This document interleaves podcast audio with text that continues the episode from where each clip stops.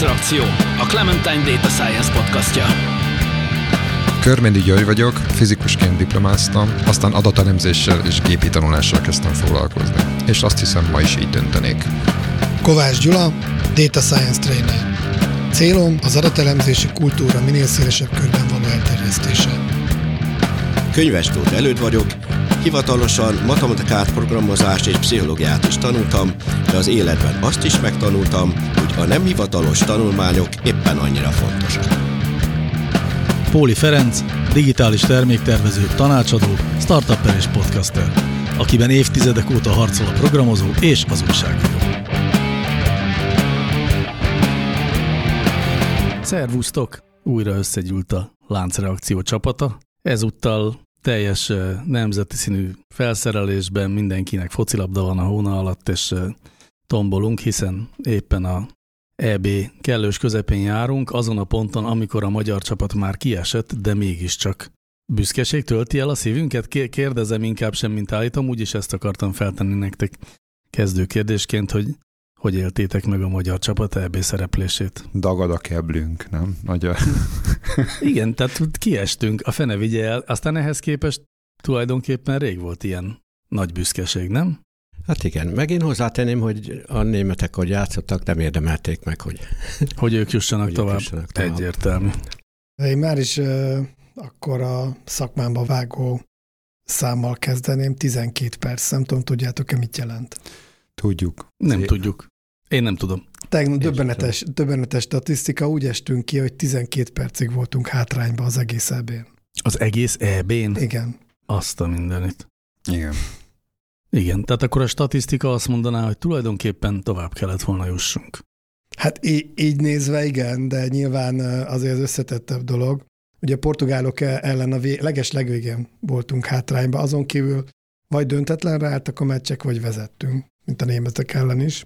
Amikor ezt olvastam, tök egyszerű szám, tök egyszerű statisztika, Egyébként ezek a legszebb pillanatai az adatelemzésnek, amikor találsz valami olyan érdekes mutatót, amire az ember azt mondja, hogy wow, e, ez, ez döbbenetes, erre nem is gondoltam. Akkor ezt olvastam, ezt nem hiszem el. Ilyen a világon, megnézném a statisztikát, hogy volt-e ilyen valaha, hogy ilyen nagy világverseny egy csapat csak néhány percig volt hátrányba, és nem jutott tovább. Biztosan volt, szerintem. ja. És ráadásul Tehát, ilyen sorsolással, ugye? Igen, ilyen, ilyen, ilyen csoport még nem volt. Tehát, Tehát ilyen erős igen, csoport még igen, soha nem több volt. ilyen ritka esemény volt. De azért uh, nyilván nem gondoljuk, hogy jobban megérdemeltük volna, mint a másik háromból bármelyik. Tehát, hogy azért ez egy ilyen kettős dolog, hogy, uh, hogy uh, azt gondolom, hogy önmagunkhoz képest voltunk állati jók, és azt is kimondhatjuk, hogy mégis ilyen futball nemzet lettünk, és újra, és, és innentől kezdve szerintem senkitől sincs félnivalónk sehol, és ez új minőség, ez teljesen, tehát ez volt az igazi hozadéka nekem de azért azt most reálisan nézve ugyan azt nem mondhatom, hogy most bármelyik másik ellenfejünk az, az mondjuk nem indokolta jutott volna tovább. Tehát ezért végül is a németek csak beszenvedték a szokásos góljukat. igen, igen. Ezt igen. azért valljuk be, tehát igen, men, és, mentettek egy pontot. és mi volt a magyar csapatnak a legnagyobb erőssége? Szerintetek? Szerintem egyértelmű a védekezés. Sőt, az egész játéknak a szervezettsége. Ez szervezettsége védekezés, de azért kaptunk hat gólt. Három meccs alatt, tehát ez egy döbbenetes csoport volt. Szerintem az EB egyik legjobb védelme a miénk. De még így is kaptunk hatot, ez mutatja, hogy a, egyébként nem is csúcsformában lévő ellenfelek, mert a franciák is a VB, VB formáikhoz képest jóval gyengébbek, németek meg hagyjuk is.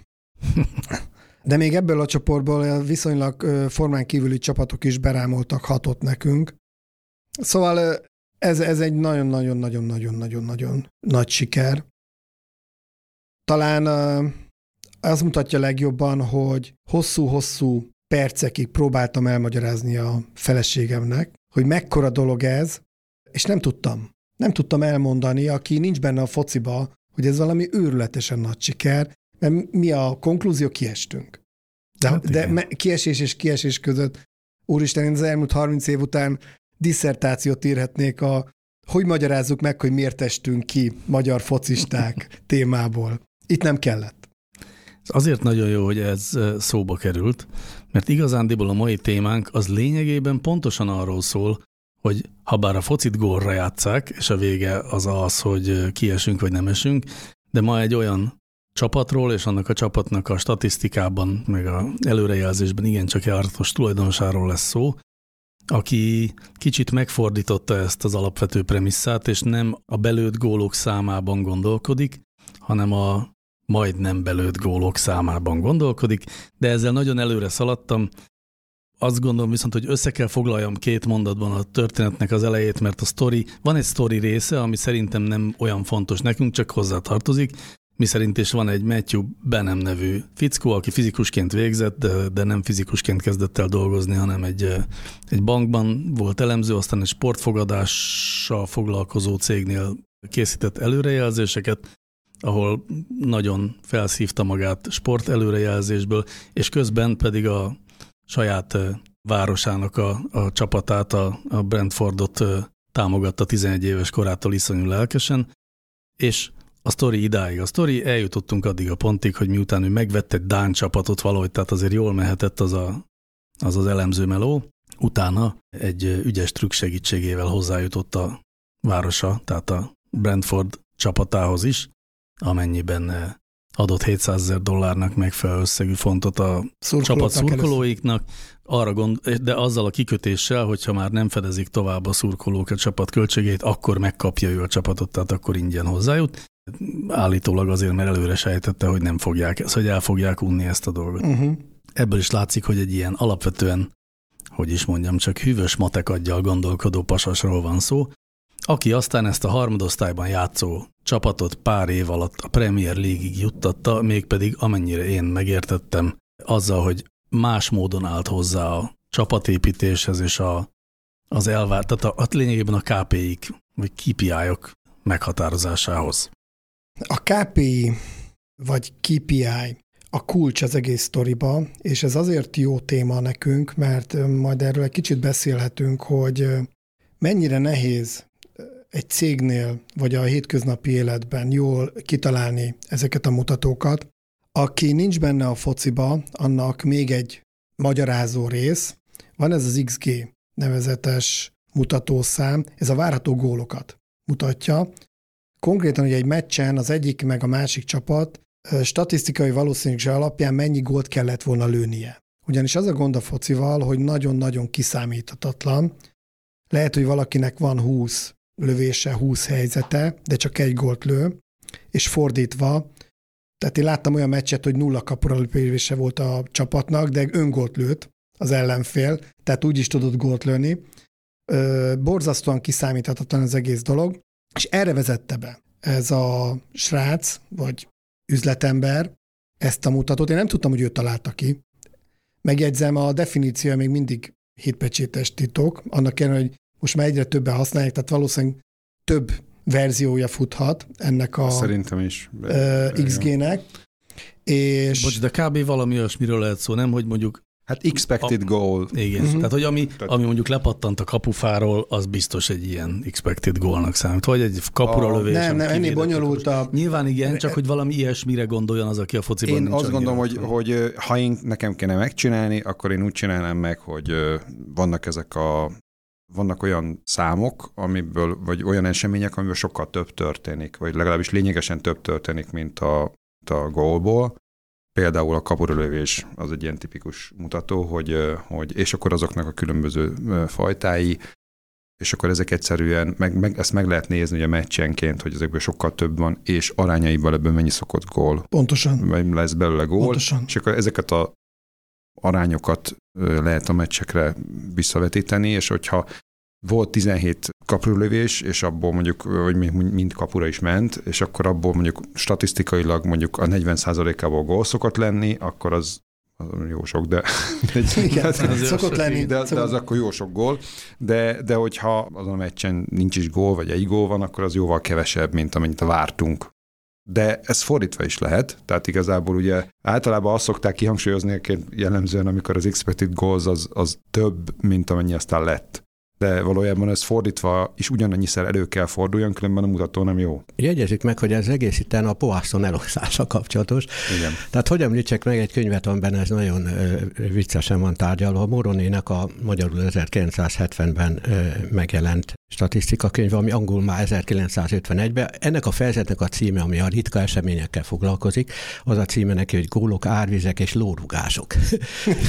és hogyan jön ez így össze? Tehát az egész még összejön a, a binomiális eloszlás is, mert az arról szól, hogy ugye a binomiális eloszlás és a Poisson eloszlás között van az a határ, ahol azok, akiknek kombinatorikailag a valószínűség számítást meg lehet mutatni, azok még értik, de itt aztán csak egyszer csak átlépünk egy határt, mert miről van szó? A binomiális eloszlásnál arról van szó, hogyha hogyha tudjuk, hogy hány gól és hány nem gól lenne pillanatonként, akkor, akkor ez úgymond bionomális eloszlás lenne, és ezt kombinatorikailag lehetne játszani, ezzel kapcsolatos a híres nevezetes Pascal háromszög is. Na most itt ennek a határ esetéről van szó, hogyha nagyon kicsi valószínűsége egy eseménynek, és minden pillanatban megfigyelnénk, hogy, hogy, hogy van gól vagy nincs gól. Tehát tulajdon, de hát ez lehetetlen, mert nem tudjuk megszámolni, hogy egy adott időn belül hányszor nincsen gól. Most végül is ugye ebből van a Poisson és ott tulajdonképpen a várható érték az, ami itt a, a, a cikkben az XG, az expected goal, a, a várható gólok száma, ebből van a Poisson eloszlás képlete. Azt szerettem volna ezzel az egészen még hozzátenni, tehát hogyha, hogyha majd egyszer még a matematika tanításról beszélünk, akkor ezt itt meg lehet említeni, hogy, hogy ez egy ilyen határátmenet a, a valószínűség számításnak a megértésében nagyon sokaknál, mert, mert itt már nem lehet konkrét kombinatóriai dolgokba gondolkodni, hanem, hanem egy határátmenettel lehet ezt a képletet így, így felfogni. Most itt erről van szó, tehát egy érdekességként elmondanám, hogy aki a szignifikancia számítást kitalálta, ugye a, a, a Fischer, ő neki az adataiból voltak 20 évre visszamenőleg 10-6 testből olyan adatai, hogy egy évben hányan haltak meg lórugásban. Erről volt egy táblát, és ebben a könyvben ezzel van bemutatva a Poisson eloszlásnak a hatékonysága, hogy pontosan jól működik. Tehát, hogyha tudjuk, hogy mennyi a várható, akkor egy adott számú lórugásban elhalálozott katonáknak a száma pontosan megmutatja a Poisson eloszlás. Ezt a bizonyos expected goal-t vette alapul a említett úriember arra, hogy értékelje a játékosokat, ugye? Igen, és azért lett sikeres, mert ez alapján értékelte nem csak a saját ö, csapatát, hanem az ellenfél csapatait is, és egy vesztes meccs után is lehetett elégedett. Ha ezen mutató alapján az jött ki, hogy ők jobban játszottak, és egy győztes meccs után is lehetett elégedetlen, és ez a pontosabb mérőszám vezetett el oda, hogy gyakorlatilag idén feljutottak, és a 700 ezer fontjából vagy dollárjából lett most 300 millió. Most körülbelül annyit ér. Legalábbis értékben a, ennyit. A Premier League, Premier League csak önmagában, hogy egy csapat feljut a Premier League-be, irgalmatlanul megnöveli a csapat, vagy mondhatnánk, hogy a cég értékét a tévébevételek miatt. Néhány érdekességet ezzel kapcsolatban kigyűjtöttem, hogy milyen hatásai vannak az adatelemzésnek a futballra, mert ez az igazán izgalmas a történetben. Egyrészt Miután elkezdték használni ezt a mutatót, egyre közelebbről lőnek a játékosok kapura. Tehát elkezdték alkalmazni, elemezni ezt a mutatószámot, és szép lassan kijött, hogy érdemes tovább passzolni még egyel a játékot, hogyha az ellen, a csatár, a másik csatár 5 méterrel közelebb van a kapuhoz, mert így az expected goal értéke növekedni fog, és így várhatólag hosszabb távon több gólt is lő a csapat, Statisztikák mutatják, hogy amit a bevezették ezt a mutatót, egyre közelebbről és közelebbről lőnek kapura. Ez, ez csak egy olyan alkalmazási terület, ami, ami, hogyha cégeknél látnánk, hogy csinálunk egy ilyen elemzést, és az elemzésünk hatására így és így változik egy üzleti folyamat, már tök boldogok lennénk. Ez egy nagyon szép ö, ö, példája annak, hogy egy adatelemzés milyen hatással volt a futballra, Korábban egyébként ugye a kosárlabdában, meg a amerikai fociban ott is voltak ezekre példák, hogy megváltoztatta a játékot. Például azt három pontos dobásokkal kapcsolatban, hogy, hogy mennyire érdemes elvállalni, vagy nem. Komolyan? Aha. És nem lepődök meg egyébként. Tehát nyilvánvaló, hogy itt már olyan adattömeg van, hogy ezekből kijöhetnek olyan dolgok, amit a Józsi bácsi, aki a pálya szélén áll és nézegeti a meccseket, ő már egyszerűen nem láthatja meg, ráadásul ő csak egy vagy két meccset lát per hét, és itt meg több ezer vagy több millió mérkőzésnek a adatait lehet felhasználni. A másik nagy alkalmazási területe vagy haszna ennél a klubnál, ez a játékos adásvétel. Ugye ez egy nagyon-nagyon komoly bevételi forrása a kis csapatoknak, hogy olcsón vesznek játékos, és eladják drágán. Ellenben a nagy csapatokkal, ugye nekem szívfájdalom a Barcelona, amelyik döbbenetes összeget fizet játékosokért, csak hogy utána ne játszanak, annyira gyengék. Itt 2-4 millió dollárért vett játékosokat, hogy aztán eladja 25 meg 40 millió dollárért, és ezt a mutatót használta. Tehát megtalálta azokat a tehetségeket, akik alul értékeltek, beépítette a csapatba, játékot rakott a lábukba, felfedezte más csapat, és eladta tízszeres áron. Én azért azt feltételezem, hogy ez egy összetettebb rendszer volt ennél az egy mutatónál, mert Nyilván. Nem, hát illetve nyilván. az van mögötte még, ezt nem említettük az előbb, hogy ez az úgynevezett statisztikai arbitrás, tehát hogy, hogy nem arra koncentrált, hogy most van egy játékos, és az, hogyha nagyon jó, akkor mennyivel növele valószínűségét, hanem mindenre. Uh-huh. Minden játékosra, tehát ezt nevezik statisztikai arbitrázsnak, hogy, a, hogy az egy időben lefutó események, amik egymással ugye korrelálnak, azokat mind valahogy finoman kell egyszerre kezelni, nem az egyikből, nem az egy, egyfajta adatból származó, egyfajta eseményből származó nyereségre kell koncentrálni, hanem az egész rendszernek a működésére, és az egész rendszer működéséből jön össze ez az XG, ami, amire a Poászont az előbb mondtuk, de mögött a, ez van, hogy az egész rendszerre figyelnek, és ennek van egy másik jelentősége is, tehát, hogy egyszerűen a gólok száma is növekedett, hanem ez attól növekedett, hogy a, hogy a hangulatot tudta ezzel befolyásolni, hogy azáltal is megdicsérte a játékosokat, hogy lett volna neked esélyed. Itt, itt egy pillanat, én nem akarok nevet mondani, de Magyarországon régen volt egy olyan sportközvetítő, aki oly mértékben alulértékelte, akik úgymond nem teljesítették, amit vár, várható lett volna, hogy én, én nekem van egy ilyen fejlődésem azt mondani, hogy, hogy egész Magyarországnak a hangulatát eleásta több évtizedre vagy évszázadra ezzel a fajta tudósítással, ez a cikk nekem többek között erről is szól, hogy itt a játékosokat a várható teljesítményük alapján értékelték, hogy abból mennyit hoztak be, és akkor is megdicsérték őket, hogyha, hogyha várható lett volna tőlük több gól pszichológiailag is emelte ez a csapatnak a hangulatát is. Ennek is volt következmény, hogy akkor már hittek magukban. Én tovább néztem egy kicsit ezt az egész dolgot. Nagyon érdekelt, hogy egyébként más csapat elemeze adatokat.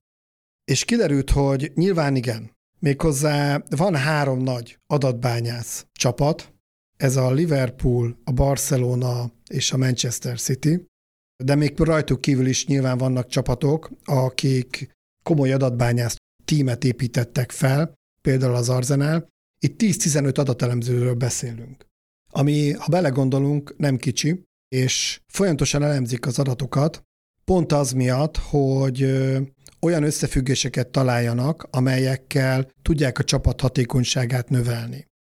Egy cikket találtam, hogy mennyire kopnak ki hagyományos mutatók. Tehát nem csak a foci fejlődik, hanem a focihoz köthető adatelemzés. Még 5-10 évvel ezelőtt, többek között pont a Barcelonának köszönhetően, a labdabirtoklás, a passzpontosság volt az Atya Úristen mutatószám. Ezek teljesen kikoptak. Az elemzések kimutatták, hogy ezeknek semmi szinte szerepe nincsen az, hogy győze egy csapat vagy sem. Az utóbbi időben teljesen új mutatók jöttek be, ugyanezek a cégek fejlesztették ki, Például a, úgy hívják az egyiket, hogy pressing sebesség. Ez azt jelenti, hogy a labdavesztést mennyire gyorsan reagálják le a játékosok. Tehát egy csapat elveszíti a labdát, a játékosok mennyire gyorsan reagálják le. Vagy a labdaszerzés után mennyire gyorsan tudnak ellentámadni. Vagy a területfoglalás. Egy játékos mekkora területet tud elfoglalni. Egészen érdekes mutatószámok vannak, most nem sorolom fel az összest, és ezekről viszont már kiderült, hogy ezeknek van jelentősége, hogy egy csapat győz vagy sem. Itt egy adatelemzési forradalom van a futball világában. Nyilván ehhez kellettek adatok, és nem azért, mert egyszerűen csak ráengednek egy algoritmust, és jobb modell jön ki, hanem nagyon kreatívan egyre jobb és jobb mutatószámokat találnak ki, amelyek befolyásolhatják egy meccsnek a végeredményét. És ez az, ami nekem rettenetesen tetszett. Csak visszatérve az XG-re, csak érdekességként, és visszatérve az EB-re, megnéztem a három magyar meccsnek az XG mutatóit. Szerintetek melyik meccs volt a, le, a leggyengébb a magyaroknak? A legkisebb, úgy kérdezted? E, e, a benyomásotok szerint melyik volt a legjobb és a leggyengébb meccsünk? XG szempontból? Nem, most így megérzés, és elmondom, hogy XG szerint. Nehéz kérdés.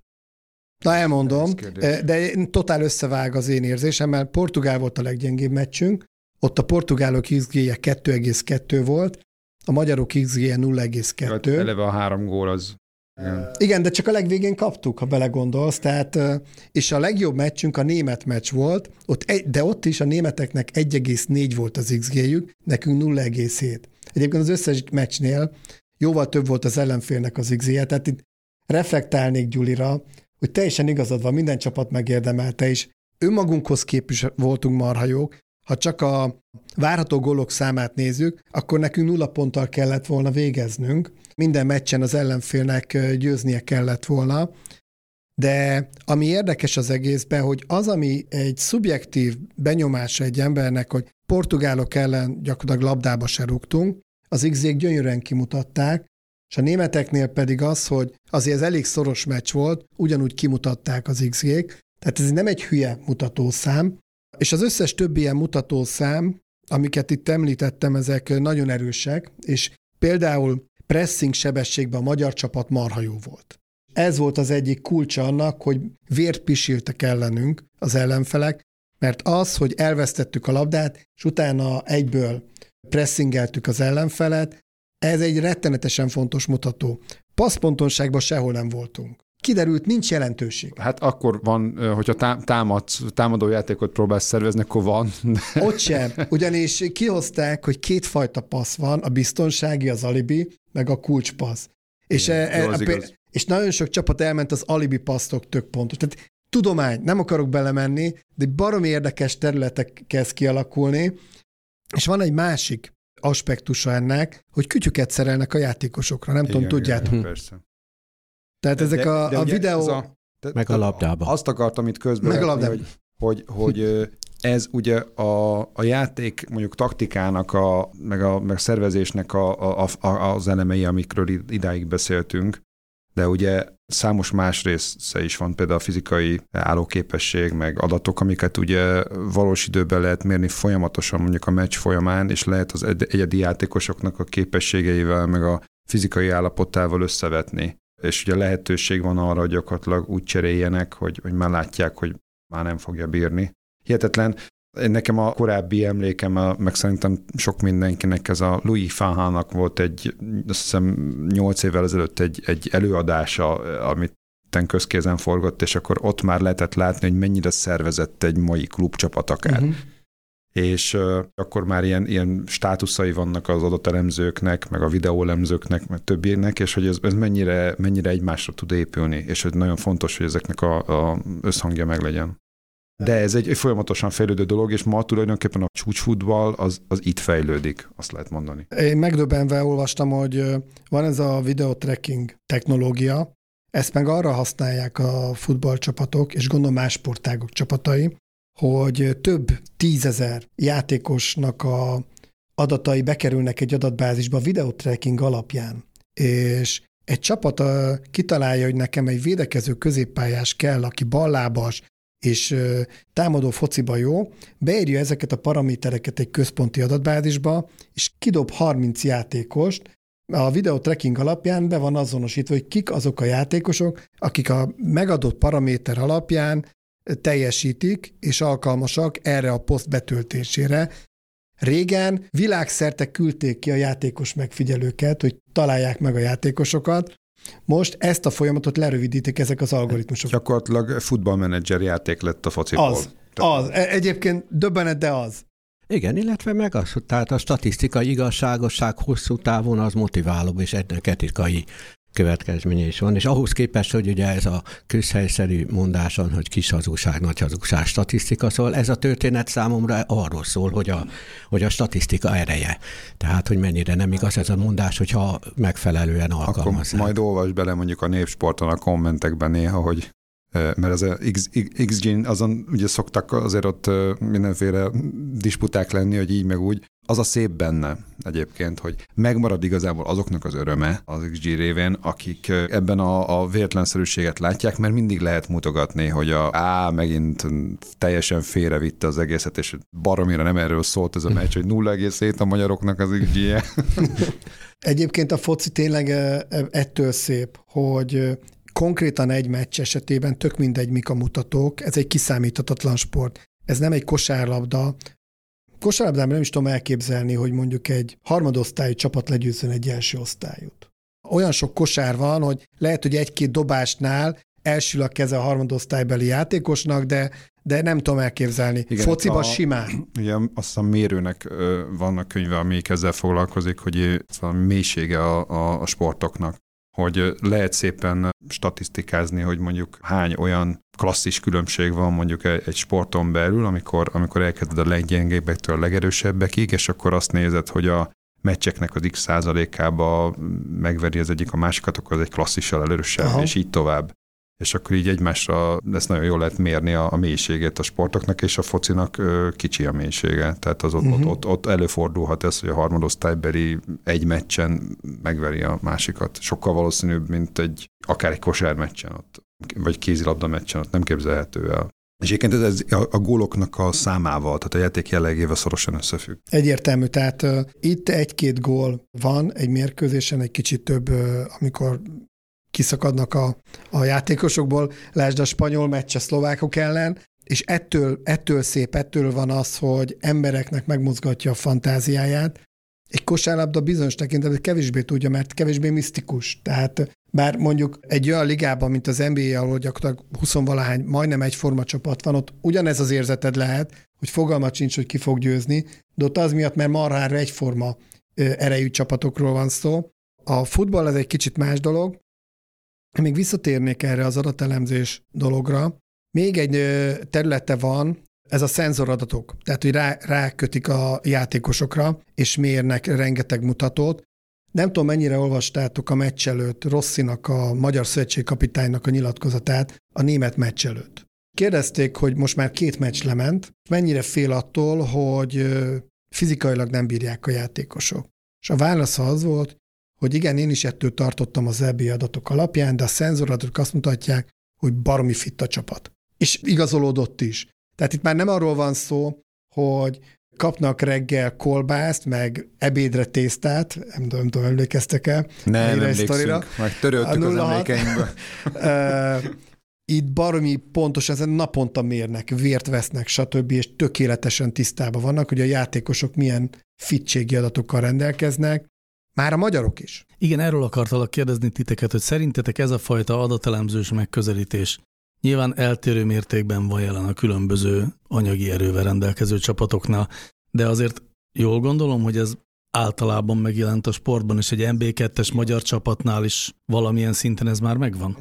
Ez egy piac, tehát ezt meg lehet venni. Hát hó, hát már utánpótlásba mérnek fitséget például. Tehát ilyen, nem is a fitségre a gondolok, inkább a, a tehát általában az adatelemzős megközelítésre. Ugye az van, hogy sok területen, vagy sok aspektusban pont ezek a nagy adatbázisok és a cloudos és ilyen típusú adatszolgáltatás alakult ki. Tehát amit a Gyula például mesélt ugye a, a trackingről, meg a játékosoknak az adatbázisairól, tehát egy csomó olyan szolgáltatás van, ami tulajdonképpen elérhető valamilyen pénzbeli belépési küszöb után bárkinek. Érdekes lesz a változás, hogyha egyre több csapat alkalmaz ilyeneket, mert ez olyan lesz, mint a tőzsdén is, ugye vannak ilyen statisztikai arbitrázs-szerű helyzeteket használó programok, és én, nekem van is ilyen ismerősöm, aki amikor még ilyet kevesen használtak, akkor ebből nagyon jól megélt, de aztán egyszer csak többen kezdtek ilyet használni, és, és azóta már nem ilyen meg jobb. Én ettől egyébként a focinál azért nem félek, ami a tőzsdi analógia működik-e, Egyrészt azt olvastam, hogy a csapatok nem egy univerzális szoftvert használnak, hanem mindenki saját maga fejleszti ki, és teljesen más elemzéseket csinálnak. Például Barcelona a kapu előtti mozgásokat elemzi ki, míg egy, egy más típusú csapat, aki kontrákra játszik, megint más típusú elemzéseket csinál, és ezek szuper titkosak. Tehát ezek nem kerülnek ki sehova, tehát ezek nem osztják meg ezeket a tudásokat egymással, hanem saját maguk építik fel. Hát meg sok mindennek csak a saját játékos bázison van értelme. A, meg nyilván lesznek olyan információk mondjuk a játékosokról, amiket azért csak ők tudnak, összetett ez az egész. Úgyhogy valójában mindig marad annyi véletlenszerűség a fociban, hogy, hogy az, a, az a pénzfeldobás jellege azért az meg fog maradni, a kis csapatnak mindig lesz esélye a nagy ellen, és azért egy-egy meccsen tulajdonképpen megtörténhet bármi, rendszer szinten már azért egyre kevésbé. Tehát azért azt, azt meg átéltük éppen mi is ugye az elmúlt 20-30 évben, hogy, hogy mekkora szakadék nyílt meg kéne nézni visszamenőleg, de valószínűleg nőtt egyébként a focinak a mélysége. Én, én állítom, hogy a nagyon amatőröktől kezdve, akik mondjuk valószínűleg ugyanúgy csinálják, mint a puskásék az 50-es években vagy korábban, ahhoz képest a nagyon profik, egy mai akármelyik válogatott, mondjuk ott az EB-n ott van, aranycsapatot, vagy egy hasonló nagy válogatottat, régi válogatottat, azt valószínűleg rommá verne egyszerűen a játéknak a, nem a, a készségek miatt feltétlenül, hanem a szervezettségi meg a védekezésben meg fizikai, fizikai meg a fizikai ö, különbségek miatt.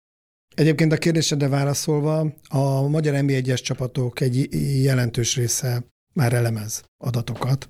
Az MI2-es nem tudom, de, de már idáig lejött, és nyilván ez tovább fog menni. Ez egy új terület, nyilván ez nem teljesen azt jelenti, amit mi értünk adatelemzés alatt. Biztos láttatok ilyet, hogy videókon behúzogatnak vonalkákat, és akkor kijelölnek játékosokat.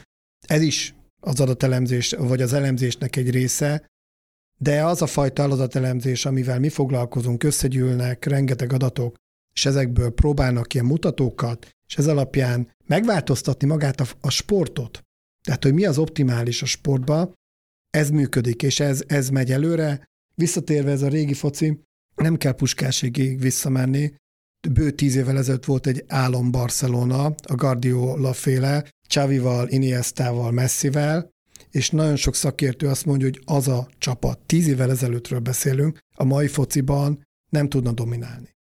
Tíz év alatt ennyit fejlődött a futball. Ez egyébként így van a többi sportban is, nem? Hát nem tudom, szerintem vannak azért olyan sportok, ahol talán a népszerű, nem annyira népszerűek, nem tudom, vízilabdában van-e ilyen fajta. Azt tudom, hogy a szerbek a 2000-es években az miatt voltak eszement jók, annak ellenére, hogy mi nyertük mindig az olimpiát, de egyébként azon kívül mindig a szerbek győztek, mindent, EB-t, VB-t, hogy nekik a lábmunkájuk egy új fajta volt. Tehát megtanultak egy teljesen újfajta lábmunkát, és jobban ki tudtak jönni a vízből. Tehát ott volt innováció, de hogy most az elmúlt tíz év alatt például egy ilyen, kisebb sportákban történt-e fejlődés, azt, azt én nem követem. Valószínűleg minden sportban a vívás az egy külön műsort érdemelne, meg nem tudom, tudjátok-e, az ázsiaiak teljesen átalakították a, a vívást, a technikáról áthelyezték a fizikumra, a futásra, a gyorsaságra, vagy az úszást. Nem tudom, feltűnik-e nektek, hogy a csodadresszes úszóvilágrekordok dőlnek meg. Úgyhogy nincs csodadressz. Igen, ez is egy érdekes dolog, hogy lassan már talán mind megdőlt, vagy majdnem mind. Aha. Majdnem mind. És az ugye 2009 Tíz év, megint volt. tíz év. Tehát elképesztő innovációk vannak a sportban. Ezeket nem látjuk. Azt viszont tudom, hogy Amerikában van egy konferencia, ami a sport elemzésekkel foglalkozik. Ezen a konferencián rengeteg cég van, és minden évben majdnem, hogy megduplázódik a mérete. Tehát ez egy őrült nagy piac, üzleti értelemben is. Nyilván ott inkább az amerikai sportokra fókuszálnak, de hogy ez jön fel, és nyilvánvaló, hogy óriási hatása van a sportra, nem csak a futballra, az nem kérdés. Azt talán még érdemes megemlíteni, hogy azért ennek vannak történelmi gyökere is, tehát ez nem az elmúlt három évben kezdődött.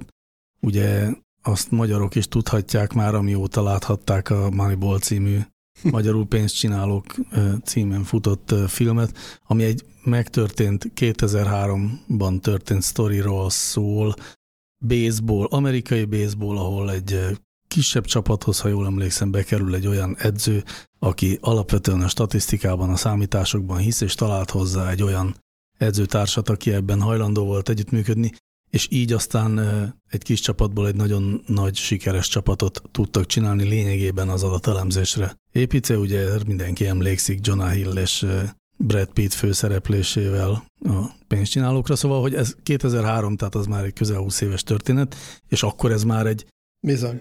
akkor novum volt, de és nem voltak hozzá feltétlenül iPad-ek, ami most már tökéletesen alkalmas arra, hogy ezt vezényelje. Igen. Szóval drukkolunk a statisztikának, hogy de jobban be lehessen jósolni meccseredményeket, meg ilyesmiket, de azért annyira nem, hogy emiatt aztán unalmassá váljon a világ, addig jó a sport, amíg, és a statisztika is, amíg, amíg nem élünk olyan világban, hogy bejósolhatóak vagyunk. Egyébként nem tudom, tudjátok-e, hogy a Benfordnak a, az a Matthew Benem vezető nem is a alkalmazottként szedte meg magát, hanem kijött és elkezdett fogadni meccseredményekre, és a, ő ott vett észre arbitrázsokat, és abból először csak mint szólóba megszedte magát, aztán épített egy céget, ilyen befektetési céget, berakhattak emberek pénzt, és ő játszott gyakorlatilag az ő pénzükkel, de olyan jól tippelt, hogy barha jó hozamokat hozott, és ettől halmozta fel a vagyonát. Igen, én úgy értettem meg ezt az arbitrást, bár majd örülnék, hogyha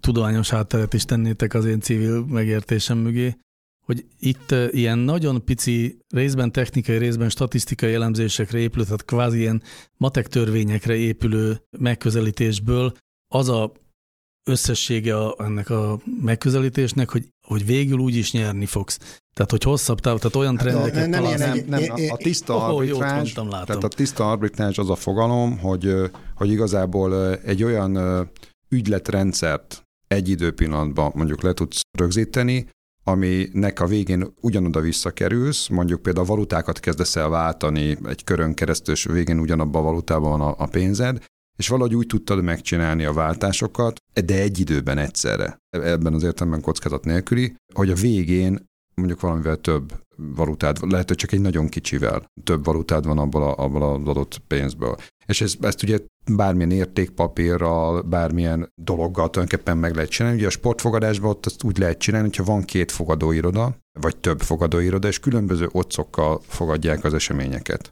Akkor, akkor hogyha te találsz olyat, olyan kettőt vagy hármat, amivel egy teljes eseményrendszert le tudsz fedni. Ugye a teljes eseményrendszer uh-huh. az esetben, hogy mondjuk a legegyszerűbb esetben mondjuk az, hogy egy fociba, hogy mondjuk, hogy nyer, döntetlen veszít a csapat, az az érdekes, amikor ennél bonyolultabbakat össze lehet hozni, mert akkor ott lehetnek eltérések. Tehát, tehát van egy ilyenem, ezeket le tudom fogadni mondjuk három különböző irodánál a ott lévő legjobb bocokkal, Viszonylag egyszerű matematikája van, de tehát ugye itt a reciprokokra kell fogadni, igazából olyan arányokba kell megtenni a pénzt, tehát hogyha mondjuk a, az egyik kimenetel tízszeres valószínűsége a másikhoz képest, akkor tized annyi pénzt kell rá tenni, akkor vagyok ugyanott. Tehát viszonylag Aha. egyszerű kiszámogatni, és hogyha lehet ebből olyat csinálni, hogy lefogadom mindenhol, mindegyik, mindegyik kimenetelt, és akkor egy picivel jobban járok. Nem fogok sokat nyerni, 100 forinttal mondjuk 101-et fogok, de azt kockázatmentesen. Fontos mondat, hogy tök mindegy mi a meccs eredménye, mindenki ja, nyerek. Így van, így van. Így van. Aha, mert hogy meglátok egy olyan uh-huh. együttállást, Pontosan. hogy ha mindenhol megteszem tétjeimet, akkor végül, ha kicsivel is, de biztos, hogy nyerni fogok. És akik ezt csinálják, azokat úgy hívják, hogy arbitrázsőrök. És ők még a félreárazásokat is még vegyük bele, hogy azt is ugye kihasználják okosan. Az mi a félreárazás? Ez egy tőzsdei Tehát, hogy fogalom. véletlenül olyan árazást tesznek, amit nem kéne igazándiból. Ugye összetett, ez nagyon, de most akkor lehet, hogy tényleg belemegyünk.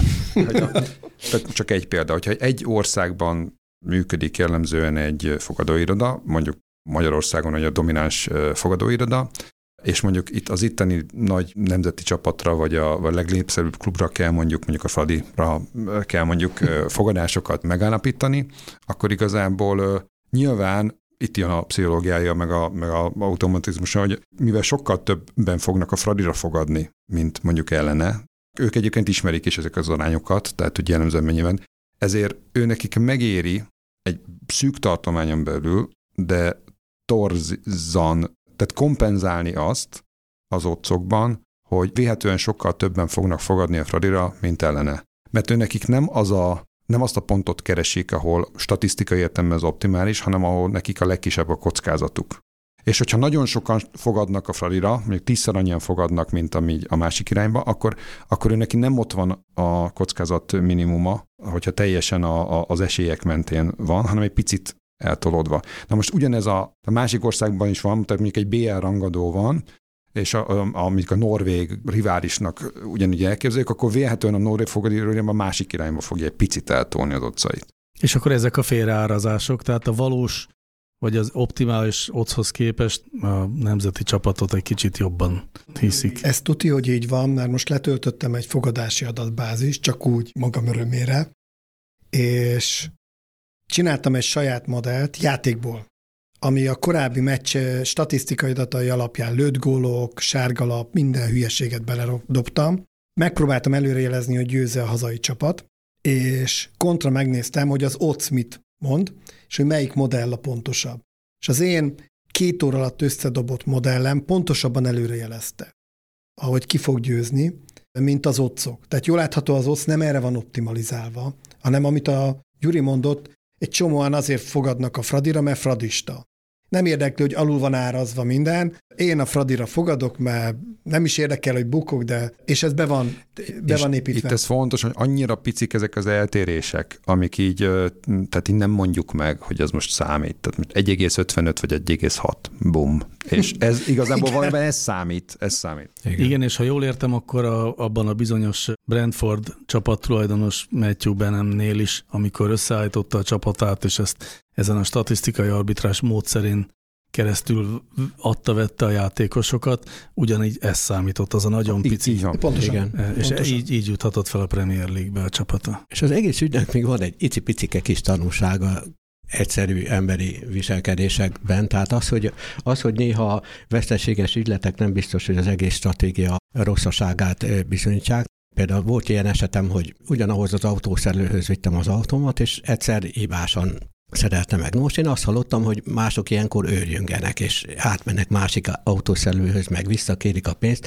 Én nem mentem át. Én megbíztam ebbe az autószerelőbe, általában jó megcsinálta, vissza is vittem, nem is reklamáltam semmit, látta, hogy mi a rossz, ingyen kiavította. Vagy fogorvossal, stb. Tehát tehát ebből az egészből van egy ilyen kis életviteli tanulság, hogy az életet is úgy kell szervezni, hogy abban megbízunk orvosokba, szerelőkbe, vagy, vagy valamikbe, nem kell rögtön egy-egy véletlen hiba miatt otthagyni őket. Ja, hát akkor az életünk, akár csak a foci, egy nagy adattudományi játszótér, ezzel azt hiszem méltóképpen ünnepeltük meg az EB szereplésünket és a iszonyatos nyár kezdetét, úgyhogy jövő héten újra jelentkezünk.